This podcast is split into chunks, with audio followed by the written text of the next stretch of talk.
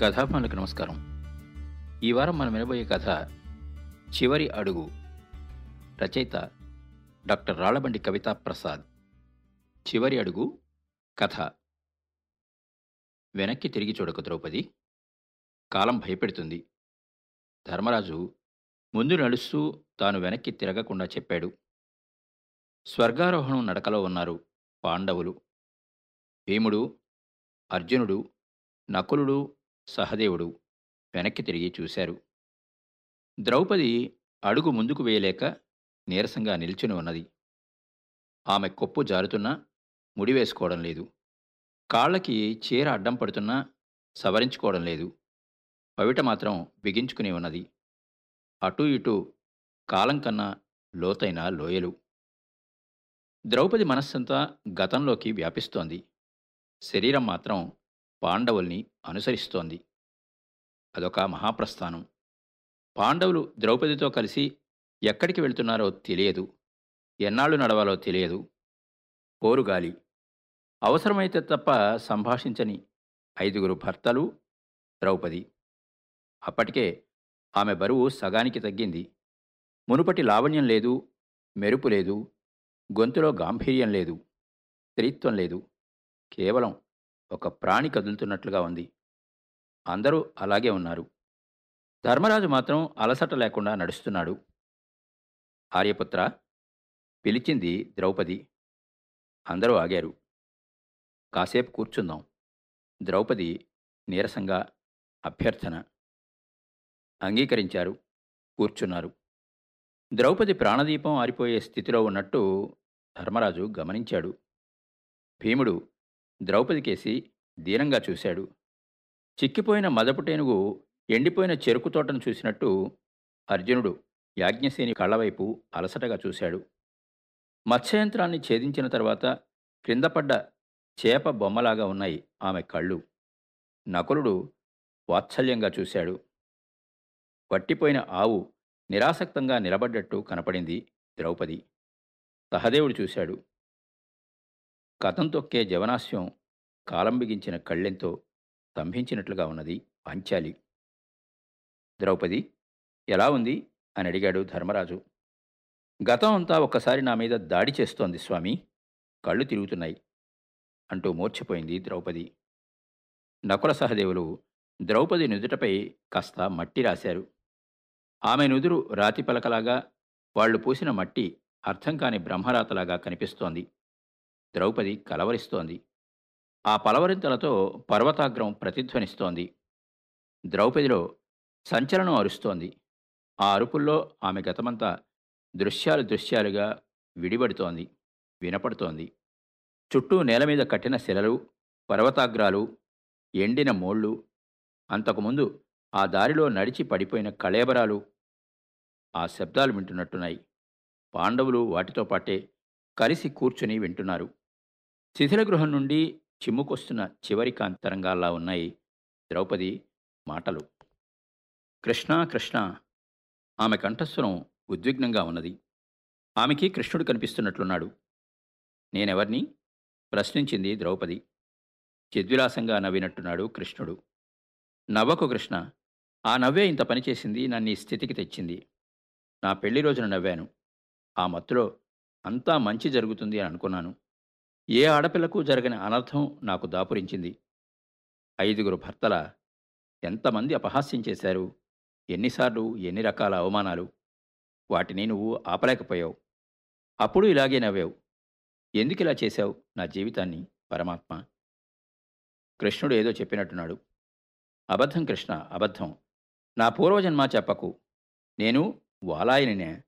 ఐదుసార్లు భర్త కావాలని అడిగానా? తప్పించుకోకు. ఏదో కుటిల రాజకీయం నన్నిలా రాజపత్నం చేసింది. బహురాజపత్నం చేసింది. పాండవులు వింటున్నారు. ఒకరి ముఖాలు ఒకరు చూసుకున్నారు. ఒక్కరి ముఖాన నెత్తుటి చుక్కలేదు ప్రాణమున్న రాతిపలకల్లా ఉన్నాయి వాళ్ళ వదనాలు. సరే ఇంద్రప్రస్థ పట్టమహిషివి అన్నారు. అంతా కూడా. అలా ఉంచకుండా జోదమేమిటి? నన్నొడ్డడమేమిటి? నన్ను. నన్ను. చిచి తలుచుకుంటేనే నా వలువలు ఉడ్చడానికి కౌరవులు యత్నిస్తారా? అదేం క్షుద్రమైన కోరిక? అంతటి సభ. భీష్మ ద్రోణ కృపాది మేధావులందరికీ నా అందం కన్నుల విందనిపించిందా? ఒక్కడూ లేచి విధ్వంసం సృష్టించలేదే? వాళ్ళలో కాముకులే గాని ధీరులైన మగాళ్ళు లేరా? ద్రౌపది డగ్గుత్తికయింది. నకులుడు ఆమె కంఠాన్ని సవరించాడు. శంఖంలాంటి గొంతుపై నకులుడి చేతివేళ్ళు ముంగిస ముందుకాళ్ళలాగా అనిపించాయి. ద్రౌపది విదిలించి కొట్టింది. నిజానికి ఆ రాత్రే యుద్ధం జరగాల్సింది. అప్పుడే అందర్నీ నరికిపారేయాల్సింది నీ చక్రంతో ఛేదించాల్సింది. చేయకుండా నా పైకి చీరలు విసురుతావా? అదా కాపాడడం? నా ముఖం నా ధర్మాన్ని రక్షించాలనుకుంటే ఆనాడే నా కళ్ళ ముందు అందర్నీ సంహరించేవాడివి. మాట్లాడమే. ఏం ఏమిటి మౌనం? ధర్మరాజు నిశ్శబ్దం. అర్జునుడు ఏదో గీతాశ్లోకాన్ని చెప్పబోయినట్టు ఆగాడు. నకుల సహదేవులు నిజమైన అన్నట్టు ప్రశ్నార్థకంగా చూశారు. ద్రౌపది మళ్ళీ మాట్లాడుతోంది. ఏం? మాట్లాడు కృష్ణ. ఎవరి పని వాళ్ళే చేయాలి? ఎవరిని ఎవరితో చంపించాలో వాళ్ళతే చంపించాలా? ఎంత అన్యాయం. దుర్మార్గులు కూడా ఎవరి పని వాళ్ళు చేస్తున్నారు. వాళ్ళని ఆపడం నా వల్ల కాదా? నిన్నెంత నమ్మాను? కానీ మోసం చేశావు. సరే ఆ తర్వాత మాత్రం నువ్వు ఎవరి నుంచి నన్ను రక్షించావు చెప్పు. సైంధవుడు కీచకుడు వాళ్ళని కూడా నువ్వేం చేయలేదు. చివరికి నా బతుకుని బానిసగా చేశావు. నిజానికి నేను ఆత్మహత్య చేసుకోవాల్సింది. నిన్ను చూసి ఆగాను. అయినా సరే ఒక కష్టం తర్వాత మరొకటి అనుభవిస్తూనే జీవితమంతా గడిచింది. చివరికి చిట్ట చివరికి పిల్లలు నా బంగారు కొండలు చిట్టినాన్నలు అశ్వత్థామ వాళ్ళని నరుకుతుంటే ఎక్కడున్నావు కృష్ణ? అంతా అబద్ధం. నువ్వు పరమాత్మవి కాదు. నీకు నాపై జాలి లేదు ప్రేమ లేదు. చెల్లి చెల్లి అంటూ కల్లబొల్లి మాటలు చెప్పావు. నా జీవితంలో ఒక్క ఆనందక్షణం లేకుండా చేశావు. సంతోషాన్ని ప్రసాదించలేకపోయావు. అయినా నిన్ననే లాభం నా కర్మ. కృష్ణ ఎందుకలా మళ్ళీ నవ్వుతావు?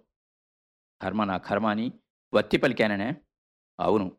నా కర్మ నేను చేసిన పని పెళ్ళి నేను చేసుకున్న కర్మ కదా? జూదం ఆడడం పందెం వడడం నేను చేసిన కర్మ కదా? సైంధవుడు కీచకుడు నాపై దాడి చేయడం కూడా నా కర్మేనా? నా పిల్లలు హత్య చేయబడ్డం కూడా నా కర్మే కదా?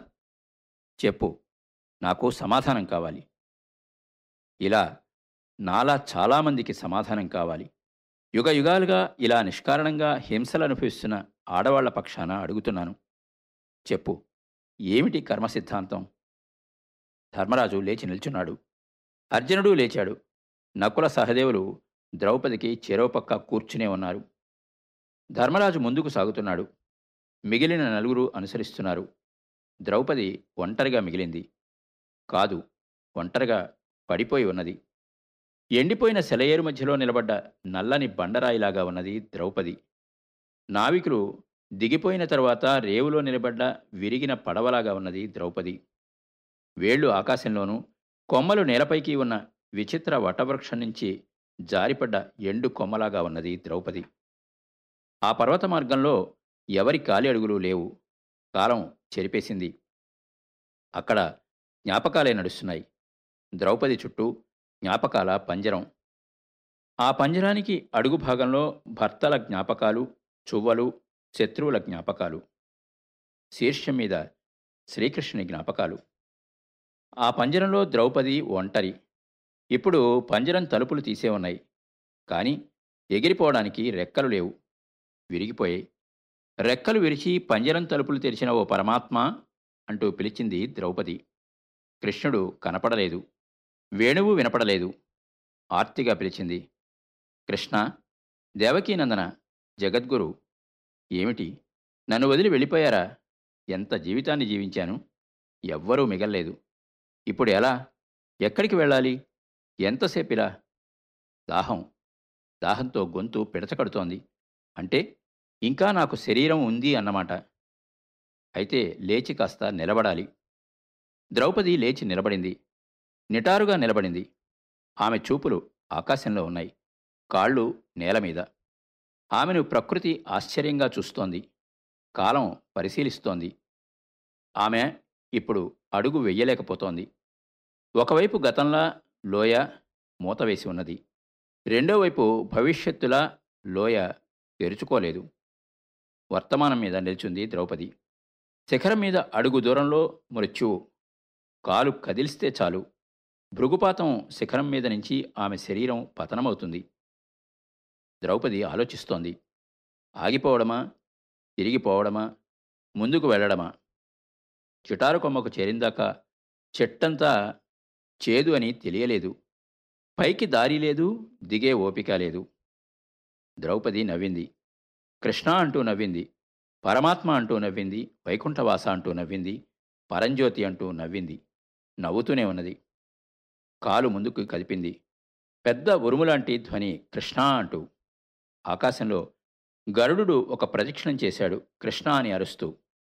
ద్రౌపది విష్ణుపదాన్ని చేరడానికి అడుగు ముందుకు వేసింది. కాలశిఖరాగ్రం మీది నుంచి అదే ఆమె చివరి అడుగు. విన్నారు కదండి? డాక్టర్ రాళ్ళబండి కవితాప్రసాద్ గారి రచన చివరి అడుగు కథ. మరో మంచి కథతో మళ్ళీ కలుద్దాం. అంతవరకు సెలవు. మీ కొప్పర్తి రాంబాబు విశ్రాంతి ఉద్యోగి ఇండియన్ బ్యాంక్ విజయవాడ.